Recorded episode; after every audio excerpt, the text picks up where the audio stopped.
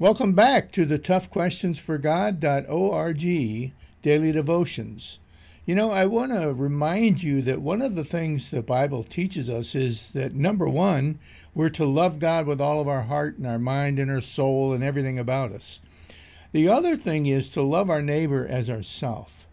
Remember that to love our neighbor means to put their best interest ahead of our own best interest.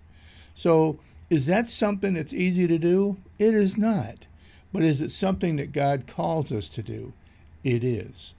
Keep that in your thoughts and your mind and, and all that you do today as you live for Christ in your life. Thanks and God bless. And I'll see you tomorrow for the Tough Questions for God Daily Devotion.